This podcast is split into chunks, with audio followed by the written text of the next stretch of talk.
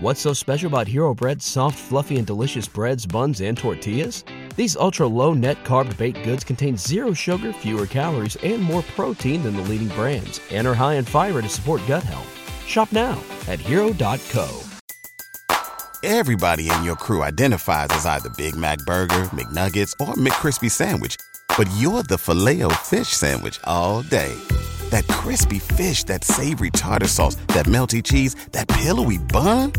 Yeah, you get it every time. And if you love the Filet-O-Fish, right now you can catch two of the classics you love for just $6. Limited time only. Price and participation may vary. Cannot be combined with any other offer. Single item at regular price. Ba da ba ba ba. Dressed, the history of fashion, is a production of iHeartRadio.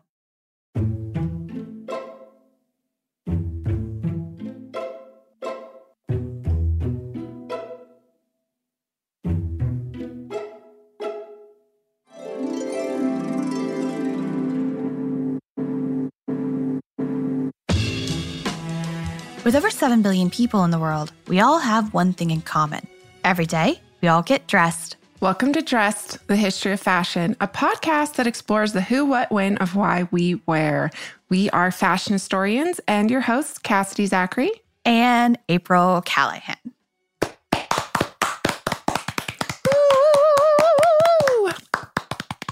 Okay, so, that is perhaps not our usual introduction to dressed, but these are highly unusual times that we're living in, friends. So, that applause and this entire episode actually is dedicated to all of the healthcare workers around the world who are facing down this pandemic by coming into work each and every day. Thank you, thank you, thank, thank you. you right? And and this cast is actually something that we've been doing every evening here in New York City at 7 p.m. Everybody opens up their windows, or if you can, people go up to their roof, and there is this tremendous round of applause for several minutes, not only for healthcare workers, but also all of the other essential workers who have been taking care of us here in the Big Apple.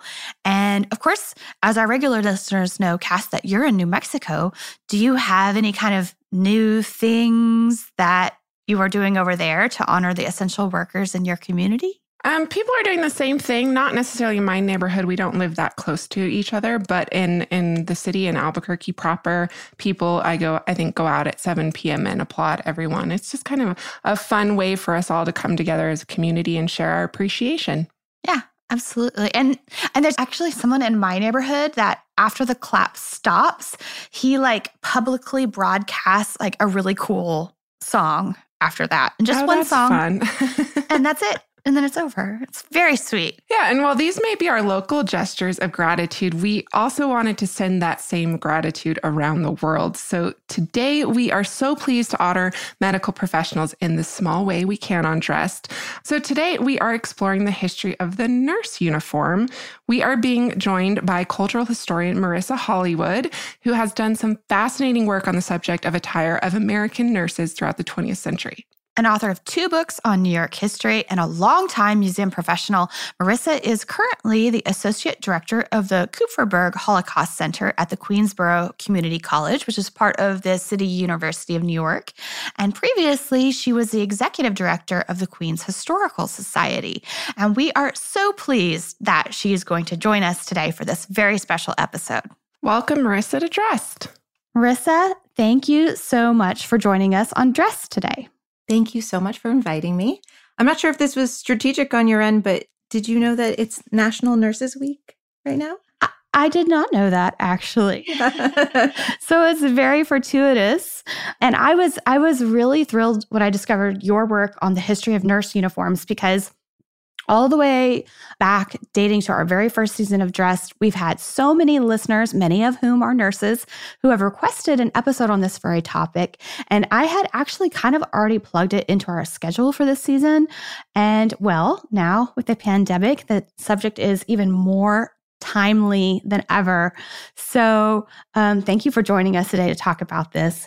And first off, I'm hoping maybe that you can tell us a little bit about historic practices of caring for the sick, and the early history of nursing. who was kind of serving in this capacity and why? I think it's somewhat fitting to to start with a quote from one of, if not the most famous nurse in history, Florence Nightingale, of course. In Notes on Nursing that she published in 1859, she wrote, quote, every woman, or at least almost every woman, has at one time or another of her life charge of the personal health of somebody, whether child or invalid. In other words, every woman is a nurse, end quote. So prior to its being formally established as a profession in the 19th century, nursing was really always seen as women's vocation, as an evolution of their normal duties, caring for children and the sick and the elderly within their family. But if we go like back, like way back, some historians say that shamans in early societies could be seen Oh. as some of history's earliest nurses because of their roles as healers and their knowledge of healing properties of plants and, and minerals. Writings from early societies like the ancient Egyptians and the Babylonians, uh, they mention theories of practice of healing, but they don't really indicate who were the ones that were actually providing the care for the sick. Only priests, physicians are mentioned, and they were usually attributed to having magical powers or spiritual powers that let them heal. Some of the earliest references to the title of, of nurse can be traced back to another female vocation of nuns, nunneries in mm-hmm. the Middle Ages, as many hospitals and charities were connected to the church. Nuns and religious workers as healers are understandable during periods of infectious disease because dangerous labor like that was looked at as a type of self sacrifice. So, you know, putting someone else's needs really before your own. Mhm. And that type of work would ultimately serve as salvation in God's eyes and would be part of the process of someone moving through the stages of the sisterhood. And so, Oh. because of this, nursing becomes associated with saintliness. And we see Saint Elizabeth of Hungary, Saint Catherine of Siena, who become looked at as martyrs for their selfless care of the sick. In the early modern period, so like late 15th century to late 18th century, nursing continues as oral tradition with direct hands-on practice, but then when reading and writing become more common, healing methods start being actually documented. Um, When I was preparing for this interview, I found a lot of references to plagues, which was really unsettling right now. Yeah. But um, I was looking at European plagues of 16th and 17th centuries and how medicine really at that time was an obscure pursuit. The few people that actually formally studied medicine, they distanced themselves from patients. And if they really visited them in person, they wore, quote, huge masks, their faces hidden behind various protective herbs and chemicals that were packed into great beak shaped contraptions. And it's so sad because my first thought was like, you know, what were those herbs? Like maybe something we can use something fun. yeah, something we could use now. Um, but it was the local women healers who were the ones that were practicing hands-on healing during this time. And then after the Protestant Reformation, monasteries are abolished and many of the hospitals that they supported, you know, along with them. So for states that remained Catholic in the, the counter Reformation, new nursing orders emerged. And it was the age of exploration. So nurses in Catholic religious orders they start being part of these early colonizing societies and they establish hospitals and schools the New World in that quest to enlighten the indigenous populations. Until healthcare reforms in the 19th century, ultimately effective nursing care was found within religious orders. They had some form of education, they had apprenticeship based training, and they were committed to helping because of religious devotion.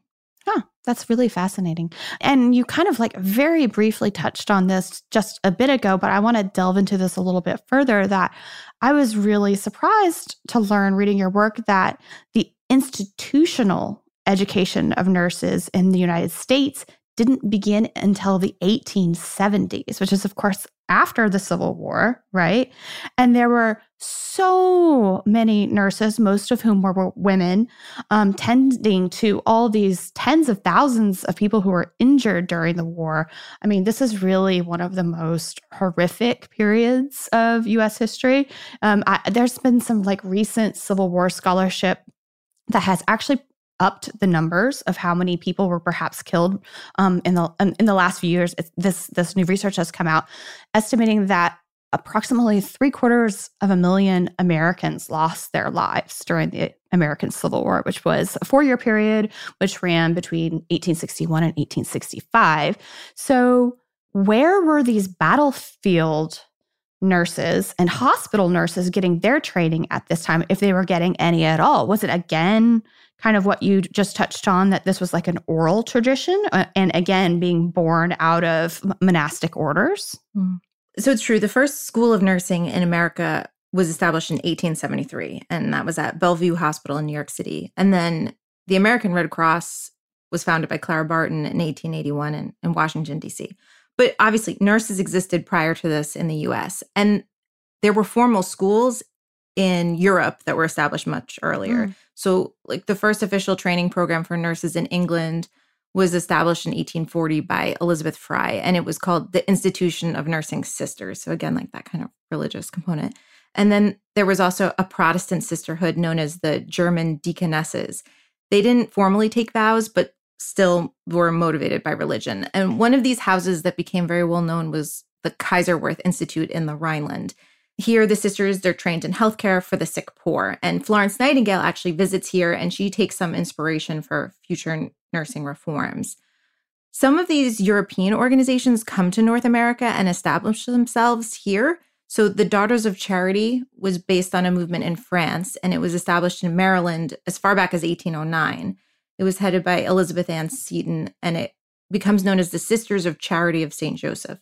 And then in 1849, nurses that were at the Kaiserswerth Institution come here and they establish a house in Pittsburgh, Pennsylvania. So there was some some formal kind of training institutions around. In terms of the Civil War, at first the government enlists the help of hundreds of Catholic sisters, but there was not nearly enough. Um, you know, as you were saying, with just the, the breadth of this. So, a volunteer nursing service is established. It was led by Dorothea Dix, who was named superintendent of female nurses for the Army. More than 2,000 women serve as volunteer nurses during this time. And in the hospitals, and that's both established hospitals and these makeshift ones that popped up, patients were tended to by a mix of nursing sisters, male orderlies, and then these female volunteers. The volunteers were dressing wounds, they were administering medicine and food, and they were offering, I think, probably most importantly, care and, and comfort.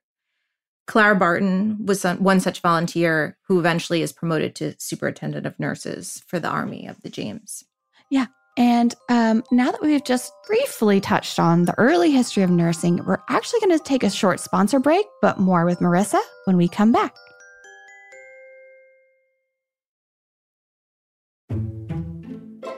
Welcome back. Marisa, I'm hoping next that you might tell us a little bit more about those specific reforms that Florence Nightingale instituted because her leadership did quite a lot to kind of revolutionize healthcare practices during the 19th century. So, what did Nightingale espouse and how did her teachings lend legitimacy to nursing as a profession? So it was the devastating injuries caused by the Crimean War that inspired Nightingale to really take action. It was the first conflict where trained nurses provided care to troops. And because of the, the so called modern technology in terms of weaponry, the bodily harm during this war was unprecedented. And so for Florence Nightingale, who I think I forgot this, but was reminded was born in Florence uh, in 1820 to a wealthy and educated family. And ironically, Nightingale gets into nursing because she has a vision from God as a teenager. And I find this so funny because she later works to separate the training of nursing from the from the church. but it was it was God that first motivated her. And she was not supported by her family in the beginning. She writes nurse, notes on nursing, as I said, in 1859, and she establishes this formal written set of protocol. She writes in it, um, quote, I use the word nursing for want of a better. It has been limited to signify little more than the administration of medicines and the application of poultices. It ought to signify the proper use of fresh air, light, warmth, cleanliness, quiet, and the proper selection and administration of diet, all at the least expense of vital power to the patient. End quote. And I think this hesitation to use the title nurse is really important here. After the Reformation and the secularization of nursing, there's a loss of structure and discipline and strict codes of dress that we'll, we'll talk about more later. Without the church and an enforced ethical code, there's a decline of professional standards and behavior, and nursing starts to acquire negative connotations as a job for women who were not respectable. So there's basically two classes of nurses at this time. There's women who worked as nurses to make a living, and then there's these like philanthropic ladies who took part in nursing as a charitable act. And so that's like what the nurse is in Nightingale's time. And uh, I just want to read this this fantastic quote. It's from the introduction to the 2003 edition of Notes on Nursing. Uh, quote, a desire to pursue a career would have been astonishing for any wealthy Victorian woman, but nursing in particular was considered to be a lowly occupation. Up to that time, most nurses had been professed religious women who practiced in Protestant and Catholic hospitals. In the public hospitals, nursing was relegated to untrained secular women of questionable morals and ill repute, many of whom were said to be alcoholics. so, I mean, it's kind of hilarious, but I mean, I want to stress that the efforts of these working class nurses were vital, and many of these women perform the hard work that took place in the hospitals. Their roles kind of merged um, into domestic labor, and they would ultimately create like a tiered system of hospital work with those higher higher class educated nurses doing the more technical and scientific aspects the dispensing of of medicines and things like that so nightingale plays a significant role in helping to reestablish a code of ethics for the field as well as to make the position respectable and socially acceptable for women. And this recognition of a respectable occupation for women was really, I think, one of the first steps to female empowerment helps to lay the foundation for women becoming successful and established members of the workplace. Her writings influenced the ideals of nursing throughout the world. And in America, those guidelines could be seen in the code of ethics established by developing nursing schools. And, and another thing um, I think that you write about is that part of these moral objections to women working as nurses were partially assuaged by the adoption of uniforms. And that's, of course, what we're here to talk about today. So, what did early nurse uniforms look like as instituted by Nightingale in the UK and perhaps Barton in the US at this time? As nuns were the first women who held the title of nurse, it makes a lot of sense how the first nurse uniforms would bear resemblance to the you know the costume worn by nuns. Simple, modest dresses of starched white linen worn to both protect the patient and the wearer and to mask the body from any element of sexuality. So we're talking coverage neck to wrist to ankle. And mm-hmm. when Nightingale introduces proper nursing procedures, a code of dress comes with them. Dress and pinafore, so, a sleeveless apron like garment worn over the dress, the main difference being that it would have a bib covering the chest, a cap, and then a cape to be worn outdoors. That becomes the standard uniform. Yeah, and and if anybody um, recalls our episode from a few weeks ago on uh, service mode d- dressing the domestic servant, you will notice a little bit of overlap there with the maid's uniform as well as, and specifically with that apron um, and the cap. So, this is the uniform of the quote unquote working woman, right? This is signifying that you are working. We cannot speak about the nurse uniform at all without broaching the subject of color. So, how and when did white first become associated with the medical profession? So, to some extent, color was used symbolically in the design of the nurse uniform. In logical terms, though, white is the easiest color to clean with harsh cleaning agents like bleach. And so the traditional white color of the nurse uniform stems from early medical practices where the illusion of cleanliness was upheld through an appearance that lacked any visible traces of dirt. Once the idea of germs were discovered, white worn in the presence of the sick gave the appearance of being sterile. And this was really important for the mental state of patients who were weary from their injuries or illnesses, and, and during wartime, those who were traumatized from their experiences. And then there was blue for purity. We tend to connect white with purity, of course, in Western society, especially because of the, the wedding dress, you know, the trend established by Queen Victoria. But in Christianity, blue can also symbolize virginal Mary. purity. Yeah. exactly. And I, I just read that um, the blue in something borrowed, something blue, is said to honor the Virgin Mary, who usually is depicted with a blue mantle, which I never noticed before. And this is cool. The, the French saying sacre bleu is an ode to Mary as a plea for protection under her blue cloth, which again, I never really connected. Um, it's also said that blue can represent health, it can represent hope and, and servitude, we see a lot of uniforms in blue. And then there was pink for femininity. Yeah, and this color hierarchy actually plays out in the nurse uniforms for students, right? Can you tell us a little bit more about this? At many nursing schools where a nurse was in her course of study could quickly be determined by her uniform. Most nursing schools would only allow graduates to wear a white uniform, and the students would wear a white apron and sometimes a pinafore over their colored dress. So at Johns Hopkins University, students went from a pink dress to a blue dress until when they completed their studies, they received their bright white uniform. And this went all the way up to high ranking nurse status, like that of a superintendent who would typically mm. wear black. This uniform coding continued on in nursing schools right up until the 1980s, really, and reinforcing the ideal set in place by Nightingale. The separate uniform gave students a clear visual path to their future goals, and it made it easy to identify various levels of nurses on the hospital ward. Yeah. And I think that very point might be something that we're going to come back to here in a little bit. But aside from white, the color white, I think that another iconic element of the nurse's uniform, at least in the popular imagination, is the nurse's cap. And it's actually something that held a lot of meaning for nurses during the 19th and early 20th century. So I'm hoping that you might tell us a bit about both the practical and the symbolic role of nurses' caps. What, what role have they played historically? The history of the nursing cap is a little more complicated than the uniform garment itself. Early nurses wore headdresses like those of nuns, again, because of the obvious connection between nuns and nursing. And then these headdresses evolve into these veil like pieces that cover all of the wearer's hair. And in the 19th century, when nursing becomes secular, caps become more practical. Uh, it's a practical component of the uniform. Starched white cotton or linen that's meticulously folded and it holds the hair back and out of the face and it prevents contamination. There's a great variation in the style of nursing caps throughout the 20th century, and the variations were based on the institutions that they came from rather than trend. So, nursing schools or hospitals design their caps to give their nurses a clear identity. The shape of the cap and its variations of folds, as well as colors, stripes, or other patterns on ribbons, made them distinctive.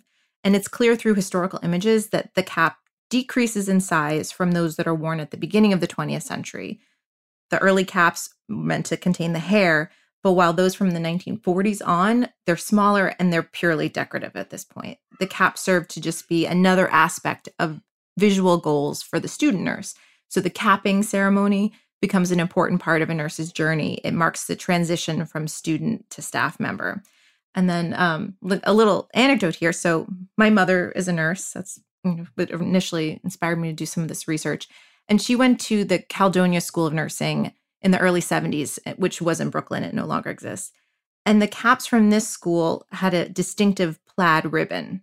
And I always remember a story that my mom would tell about how she was working in the hospital after graduating when nurses still wore caps as part of their uniform. And how this one doctor that she would run into on the unit would always be like, Hey, Caledonia, like whenever he saw her because of the cap. And she said how it made her feel really proud and that's what these caps meant to nurses. It was pride.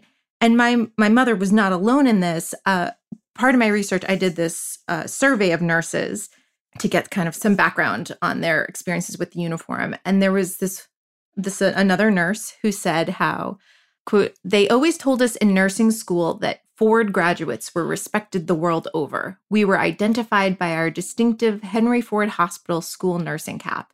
I recall walking off an elevator at the University of California Medical Center, and I overheard someone in the back of the elevator say, There goes a Ford grad. And I was so very proud to know that person was talking about me, end quote. So it's that same idea. I think that this was something that anyone that wore the cap would have experienced.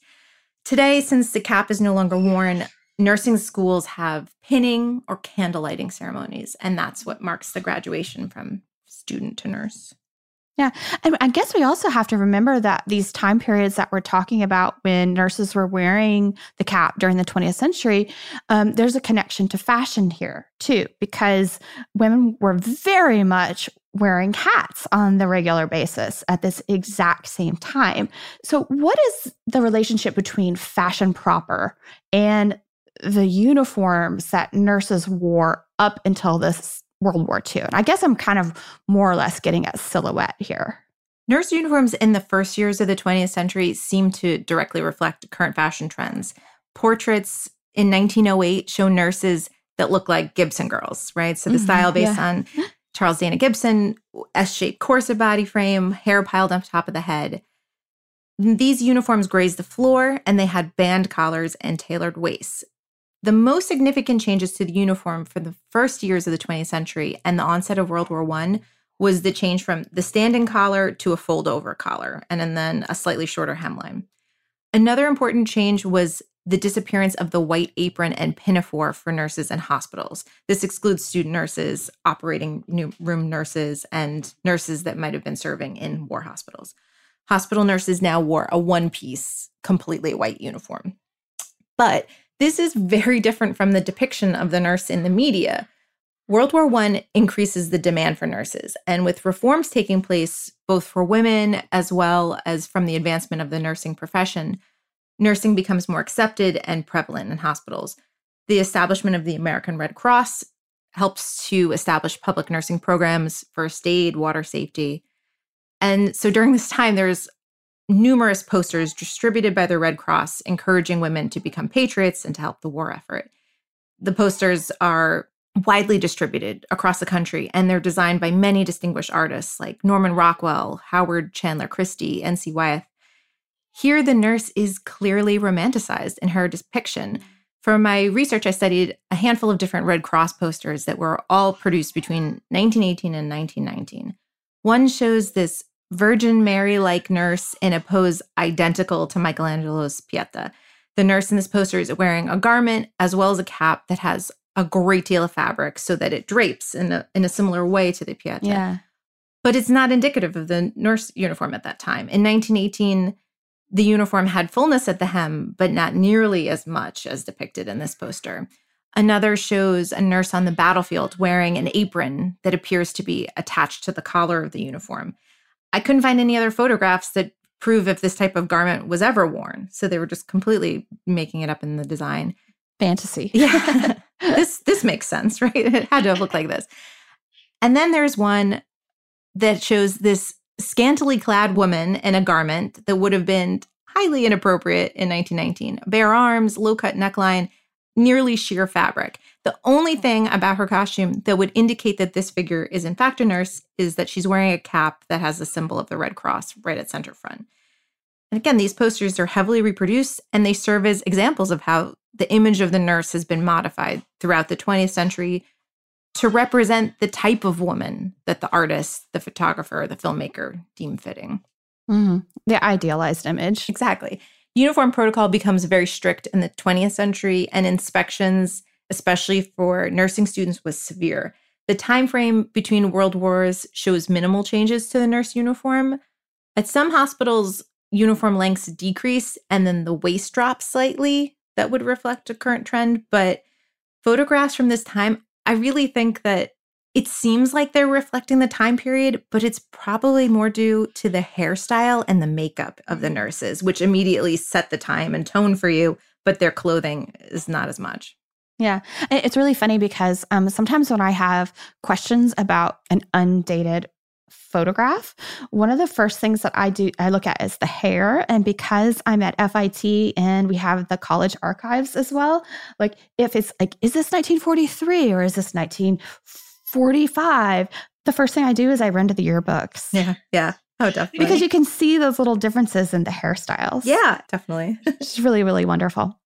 Uh, you have noted that the Second World War actually brought some of the most significant changes in the history of the uniform. So, what happened at that time and why was it significant?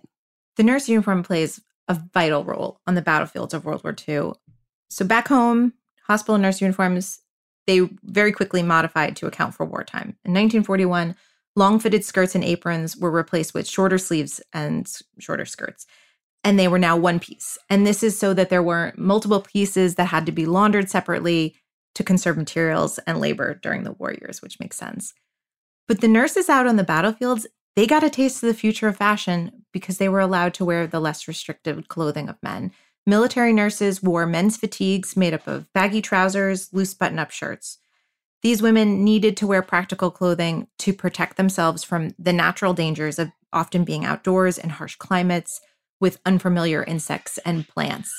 While nurse uniforms worn in the hospitals typically covered skin for sanitary reasons, nurses generally worked in temperature regulated areas. Here on the warfront, they were forced to cover up in the oppressive heat in order to protect themselves. Yeah. And and I think that's so interesting that we're seeing women wearing pants at this time in the 1940s. And anybody who listens to the podcast regularly will know that any discussion of women wearing pants, whether that be literally or metaphorically, throughout history has really opened up this floodgate for commentary on the perceived aberration of traditional gender roles. And of course, that in turn brings to light many of the power struggles that are inherent to any discourse on the matter of sex. And this particular period was no exception um, when it came to nurses' uniforms. You know, you mentioned that one particular Red Cross poster of the scantily clad nurse from 1918. So, as a medical professional, how has a nurse's position of authority over men who are injured, her, who are her patients. How has this kind of been negotiated historically? Well, when we think of World War II, I have a I have this great little anecdote from a wonderful book called Angels of Mercy: Army Nurses of World War II. It's by Betsy Kuhn. Um, she writes, "Quote: Lieutenant Colonel Nola Forrest was director of nurses for the Southwest Pacific during the last years of the war. In New Guinea, she met Irving Berlin, the composer of God Bless America and other popular tunes, when he was there enter- entertaining the troops with his touring show, This is the Army. And he asked her, What do you dislike most about Army life? And her response was, I think it's these pants. They were made of heavy twill. They were worn with leggings and high shoes that protected her from mosquitoes. And her reply inspires him to write an unpublished song, which he later sent to her, I'm not going to sing it because I don't know what the tune would have been because it never went anywhere. Um, but it said, Oh, for a dress again, to caress again in a dress again, covered up from head to your toe. We must hide what we'd like to show. Oh, for a skirt again, just to flirt again in a skirt again. There's no romance when you dance cheek to cheek and pants to pants. Oh, for an old fashioned dress. So, yeah, this song might have indeed reflected the thoughts and frustrations of many of these army nurses who felt that their femininity was repressed by their new uniforms. However, I think it suggests the idea that although these women were hard at work, selflessly serving their country, that they still were viewed purely as sexual objects by men. Berlin immediately turns Lieutenant Forrest's disgust for her regulation pants into a disgust with not being able to display her legs to attract the opposite sex. And while it's true that fashions of the 40s, you know, celebrated and displayed the legs more, Berlin completely overlooked the possibility that Forrest disliked her pants because they were very different from the type of garment she was used to wearing while at work and even at play back in the US. Here, even if skirts could somehow be a practical option, there was no nylon or silk available for stockings, and bare legs wouldn't have been acceptable, not just due to social norms, but because of mosquitoes and other dangers of exposure.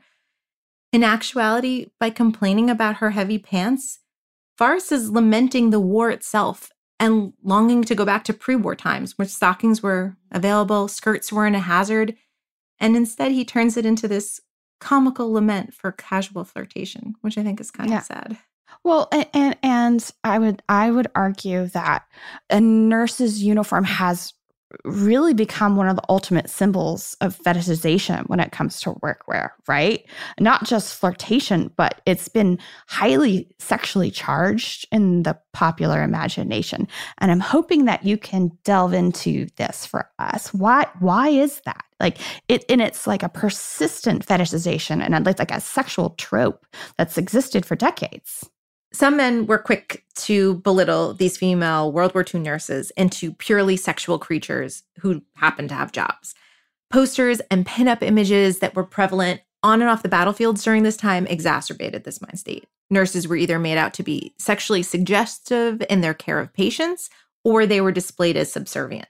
Nurses were vital during the war. More than 59,000 Army nurses served, and more than 200 died serving their country in this occupation.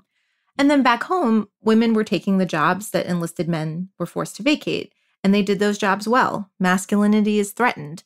So, to counter their insecurities, women were demeaned by reducing nurses to sexual objects. In the book, Uniforms Exposed from Conformity to Transgression, Jennifer Craik separates uniform design into three sources military, ecclesiastical, and service. And she says that the nurse uniform is falls into the category of servant. Nursing is an occupation, and even at the highest level, nurse is still at a lower tier than a than a doctor. And the nurse fantasy role stems from the viewpoint of the male doctor who sees the nurse as his possession. The nurse ultimately reports to the doctor and is required to follow his orders and carry out his requests for the care of the patient. But then we can look at sexual theory. Think of Freud's Oedipal complex, in which a man desires and finds attraction in motherly nurturing. An important role of the nurse is to nurture and comfort. The patient fills a role like that of a sick child that needs a mother's care. And then there's the idea of sadomasochism and the desire to be dominated or to be inflicted with pain. Although in reality, the nurse may not be the cause of pain, she may be present while the patient is feeling pain, thus indirectly creating an association in the patient's mind. The nurse controls the pain by being able to treat the wound or by being able to dispense the medication that will remove that pain. In this scenario, she exudes dominance over the patient and is almost godlike in her healing actions over helpless infirm. The nurse, in many times, exudes this omnipotence over a patient more so than by those of a doctor because she's the one that's actually physically carrying out the treatment as opposed to just giving the order or writing the prescription. Nursing is an occupation that was rarely associated with men until we get into the 20th century, and it remains a socially acceptable profession for women and unthreatening to men in regards to the workplace because of this fact. Although in the past men may not have felt threatened about their own job security, they may have been slightly intimidated by women with an education and medical knowledge. And the easiest way for men to become accepting of the nurse was by associating her with sex. By making nurses out to be nothing more than a sexual fantasy, it kept them from becoming a genuine threat to men and made those women appear purely ornamental. I don't think this is talked about a lot historically, but many nurses were very seriously sexually harassed and sometimes even assaulted by male nurses because of their positions of power. And uh, I don't know, I feel like this is sounding very aggressive towards men. While I don't know of any female illustrators who were creating these highly sexualized pinups or posters, I'm sure there were also many women who were intimidated and horrified about the idea of women in the workplace in the 20th century. And they also just wrote these female nurses as being promiscuous and and further pushed these tropes. So I don't think it was just exclusive to men. Yeah. And I know that when you were doing um, this research some years ago in the past, you came up with some very interesting internet search results when you were working on this. What did you find a few years ago when you started doing image searches relating to nursing? All right, so this was this was more than 10 years ago. So the first page when I did this research of a Google I- image search for just the term nurse gave me 21 images. Of the 21 images, there were two historic photographs of nurses that predated 1976, so they accurately depicted the nurse in a recognizable uniform. There were two historic advertisements and dolls. There were seven depicting accurately dressed present day nurses. So they were in scrubs, and we'll talk about that more. There was one like miscellaneous image, and then ultimately there were nine non historic images that depicted a nurse in the quasi traditional uniform. So white dress and maybe a cap. Five of which depicted the nurse in a subtle or overtly sexual manner. So that's more than 40% of the images that were stereotypical. And inaccurate depictions of the nurse uniforms from one search. Um, and, and, because you had done this a few years ago, I actually popped on right before we started recording to see what I could pull up now. And I'm happy to report back that things have definitely cleaned themselves up a bit on the Google image search front.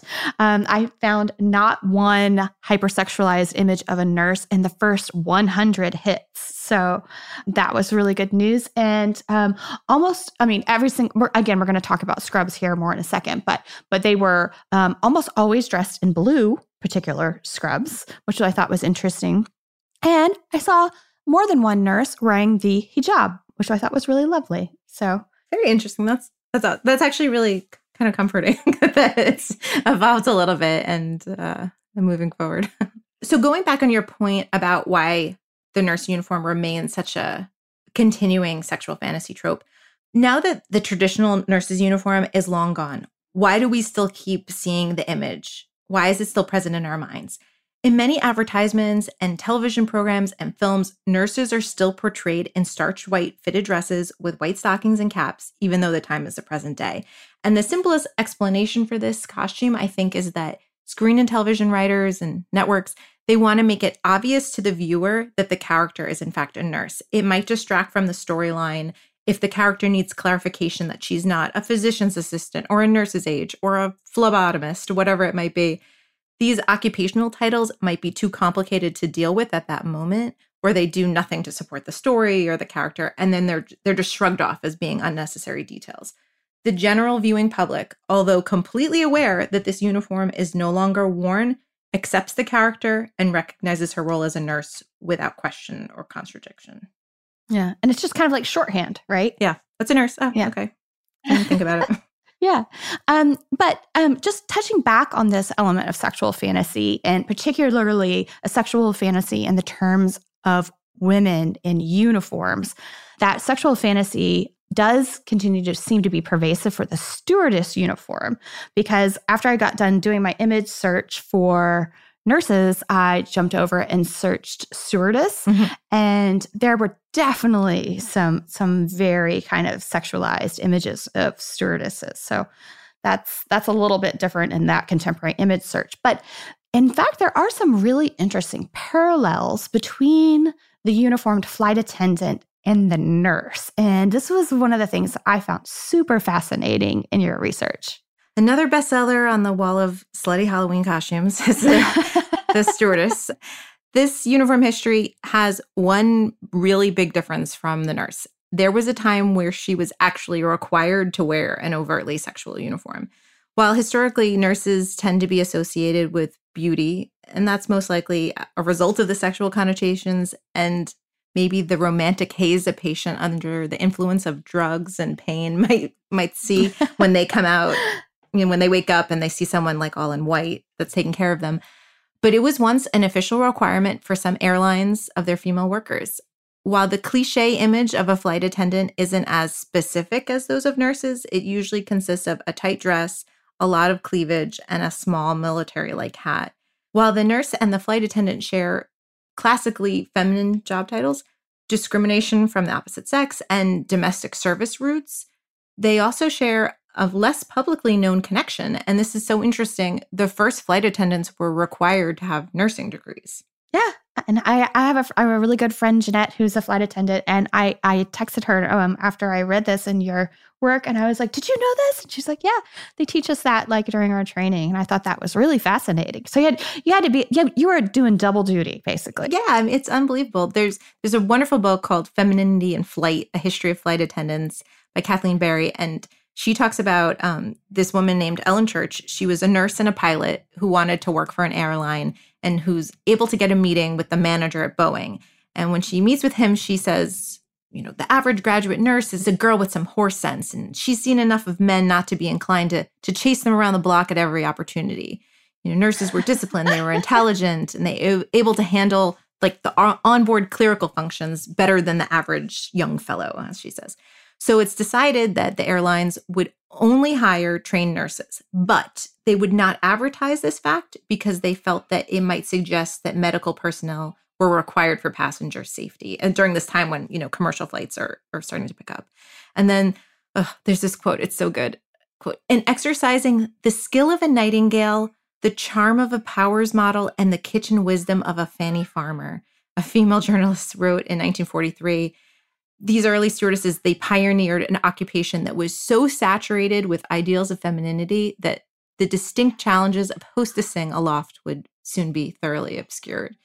So it's just amazing. But both the nurse and the flight attendant whether they're considered two separate occupations or one combination of the two are occupations where the uniform plays almost as important a role as the job they perform. Where the flight attendant took on sexuality with her job due to its emphasis on servility the nurse's sexuality came more from a subconscious reaction to male dominance and superiority in the workplace.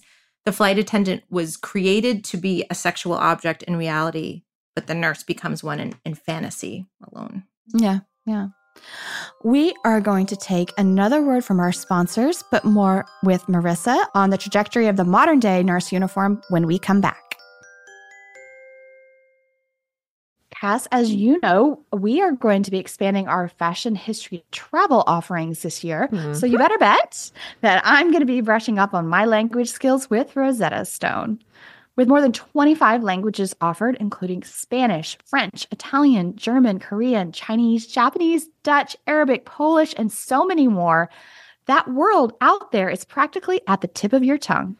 And that's right, Dressed listeners. For more than 30 years, Rosetta Stone has been the expert in language learning. There are no English translations, so you really learn to speak, listen, and think in that language, which is incredible. You learn by immersion, and their programs are available to use on your desktop or as an app. And let's not forget that there is an amazing built in true accent feature that gives you feedback on your pronunciation so you learn the proper accent from the very start. For limited time, Dressed listeners, you can get Rosetta Stone's lifetime membership for 50% off by visiting rosettastone.com forward slash today. That's 50% off unlimited access to 25 language courses for the rest of your life. Redeem your 50% off at rosettastone.com forward slash today. What's the easiest choice you can make? Window instead of middle seat? Picking a vendor who sends a great gift basket? Outsourcing business tasks you hate? What about selling with Shopify? Whether you're selling a little or a lot, Shopify helps you do your thing, however you cha-ching. Shopify is the global commerce platform that helps you sell at every stage of your business. From the launch your online shop stage to the first real life store stage, all the way to the did we just hit a million orders stage. Shopify's there to help you grow. Whether you're selling scented soap or offering outdoor outfits, Shopify helps you sell. Wherever and whatever you're selling, Shopify's got you covered. Sign up for a $1 per month trial period at shopify.com slash try. Go to shopify.com slash try now to grow your business, no matter what stage you're in. Shopify.com slash try. Everybody in your crew identifies as either Big Mac Burger, McNuggets, or McCrispy Sandwich, but you're the filet fish Sandwich all day. That crispy fish, that savory tartar sauce, that melty cheese, that pillowy bun. Yeah, you get it every time. And if you love the Filet-O-Fish, right now you can catch two of the classics you love for just $6. Limited time only. Price and participation may vary. Cannot be combined with any other offer. Single item at regular price. Ba da ba ba ba. Welcome back. Um, Marisa, you have written that quote. I'm quoting you. The nurse uniform would always remain modest in its evolution into the 21st century, but the style began to change. So, how so? And how did this go hand in hand with the kind of wide sweeping social changes that we start to see during the 1960s and, and moving forward? In the 1950s, the image of the nurse is very present in the media, and it was quickly back to the traditional white dress uniform from pre war times. But the role of the nurse had changed slightly post war. Nurses were more respected now. The nurse had become a symbol of medical knowledge and good judgment. It became an honored goal for young women to become nurses. And the first significant change in the uniform took place in the early 1960s with the loss of the starch white apron or pinafore worn over the dress that was still in some hospitals. So now styles were available that were one piece white dresses that were lighter, more lab coat like in their construction. Again, with the exception of some nursing schools who would have students still wear the apron until the 80s. In uniform advertisements from this time, you can see the presence of three quarter length or elbow length sleeves, soft Peter Pan style collars, and in a, a Barco advertisement, you can see a severe A line shape to the skirt. A line shaped skirt was becoming standard in many hospitals with the fullness at the hem, but it still had a, a narrow waist.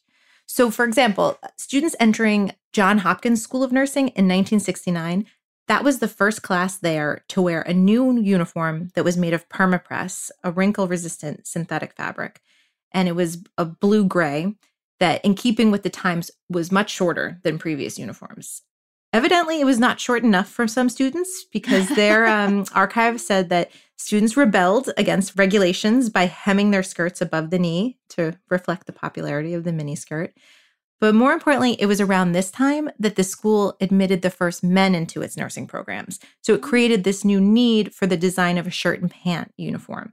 Beginning in the mid 1970s, female students either continued to wear dresses or they could choose to join the men in wearing pants and shirts during their clinical rotations. So that's really what changes things up men joining the profession and a need for equality in a uniform. And this, it really depended on the nursing school at Caledonia, where my mother went.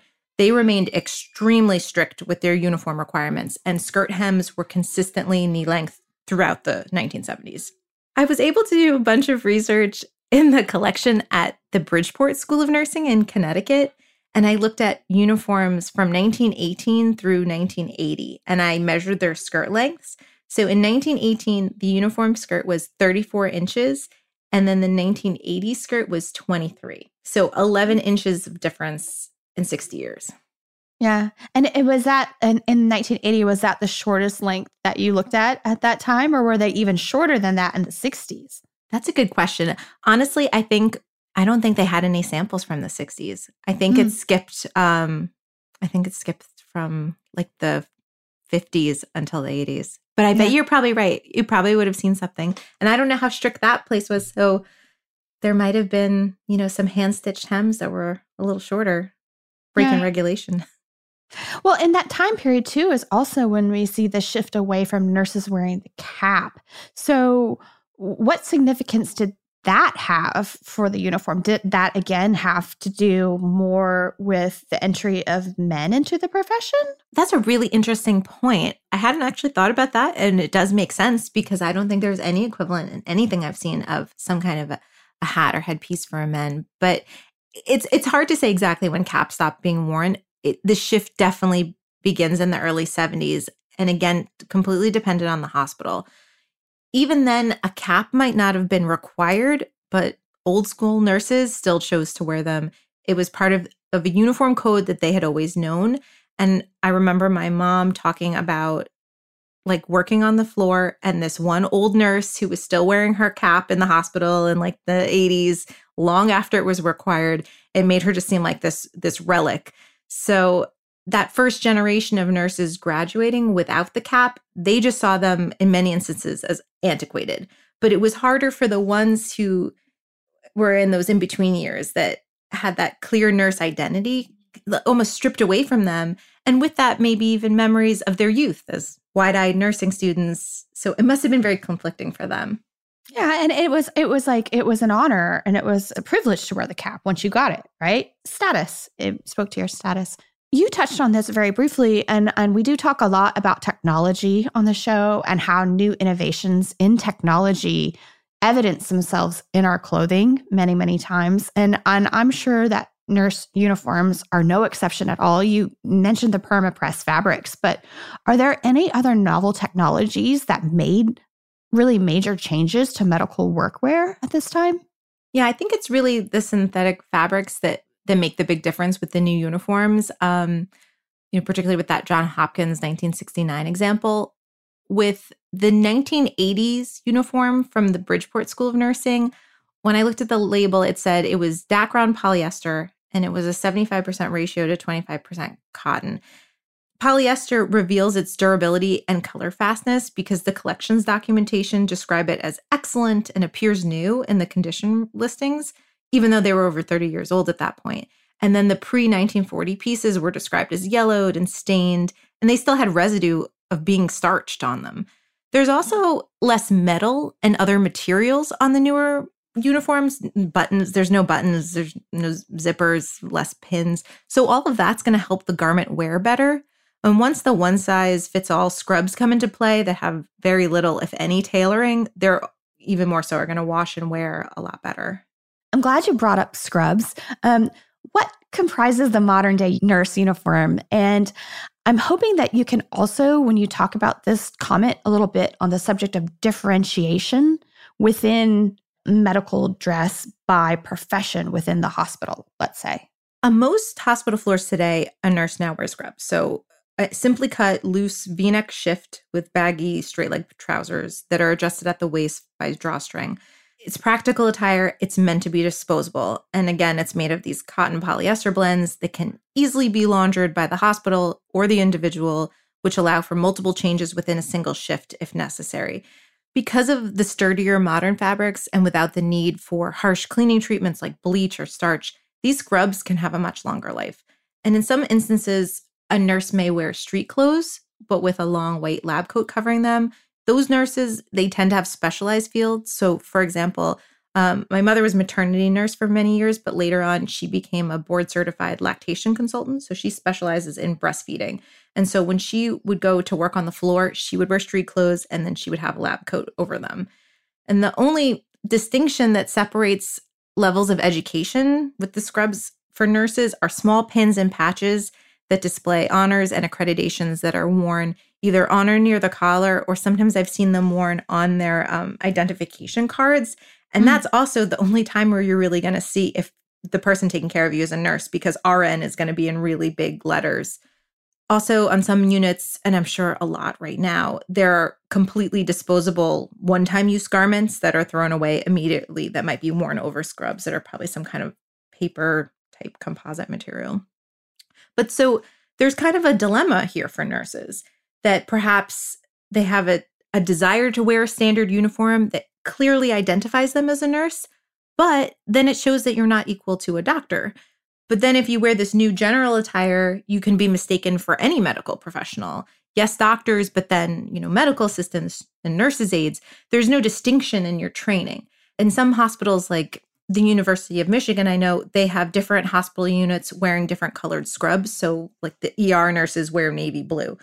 This color delineation, it serves to make individual units more identifiable, but it doesn't do anything to separate educational distinctions. Yeah, especially for the patient too, because the patient doesn't have any idea. Yeah, everyone I think kind of becomes nurse and you might not be corrected. um, Marisa, thank you so much for joining us today. Uh, we are about out of time, but before we sign off, I'm wondering if you had any fun anecdotes or other fun facts that you wanted to share with our listeners that perhaps we have not yet covered. Sure. Well, I mean, I think it's really important right now to just take a minute to acknowledge the nurses, all of the medical professionals. I know that we're all just so grateful for the work that they do every day, but especially during times of crisis like this. I'm just, I'm so in awe continually of the amazing women in my life who are nurses. My mom, my aunt, who's also my godmother, my mother in law was a nurse, and now um, one of my sister in laws. She uh, had a, a traumatic head injury and was so moved by the care that she received by nurses that she went back to school and became a nurse. And so she's oh, out wow. there right now. Yeah. It really, I think it takes a special kind of person to go into this field. And, you know, it's just, it's really amazing that people dedicate their lives to doing this type of thing. Yeah. And we are absolutely dedicating this episode to all of them. So. um, I guess the only other thing is I have to ask you, did you ever dress up as a nurse for Halloween? I didn't. And you know what? Uh, some of our regular listeners might remember this, but I was born into and raised in a cult. So I was never allowed to celebrate Halloween. I've never gone trick or treating. I never got to do any of that fun stuff. So yeah, and and and as far as being an adult, um, not so big on the slutty whatever costume, right? that's well, that's a lot to unpack uh, there with adults, but um, uh, I, as a child, never dressed up as a nurse, but I did for Halloween one year. I think around the time I might have first started doing this this research, and I remember um I was like very serious about it. I mean, it was I had my, my, mom help me make a proper cap. Like she spent a ton of time like folding a piece of paper up and like oh, trying to make it nice. look just right. But I mean, you know what happened? I got hit on by a jerk dressed like a doctor. So some things some things never change. thank you. Thank you. Thank you so much for joining us. Marisa, thank you so much for sharing your wonderful research with us. As April noted, this topic is something that listeners have been asking for since we launched the podcast more than two years ago. Cannot believe it's been that long. I know. and the fact, April, that you were able to record it on National Nurses Week makes it all the more special. It sure did. And again, we just want to say thank you to all of the healthcare professionals around the world who are doing the Herculean tasks that they are confronted with every day amidst this global pandemic. We wish you continued strength and health. And I personally vote that each and every one of you gets a nice, very long, rejuvenating vacation when this is all over. So we are sending you all of our love and respect. Yes, absolutely. Well, that does it for us this week, Dressed listeners. May you consider wearing an extra dose of white to honor healthcare professionals this week when you get dressed. Please join us on Thursday for our mini-sode where we answer listener questions and or keep you up to date on the latest in the field of fashion studies. If you would like to submit a question for a future fashion history mystery episode, you can, of course, always direct message us on Instagram at dressed underscore podcast, or please email us at dressed at iheartmedia.com. Thank you, as always, to our producers, Casey Pegram, Holly Fry, and everyone else at iHeartRadio that makes the show possible each week. We will catch you on Thursday.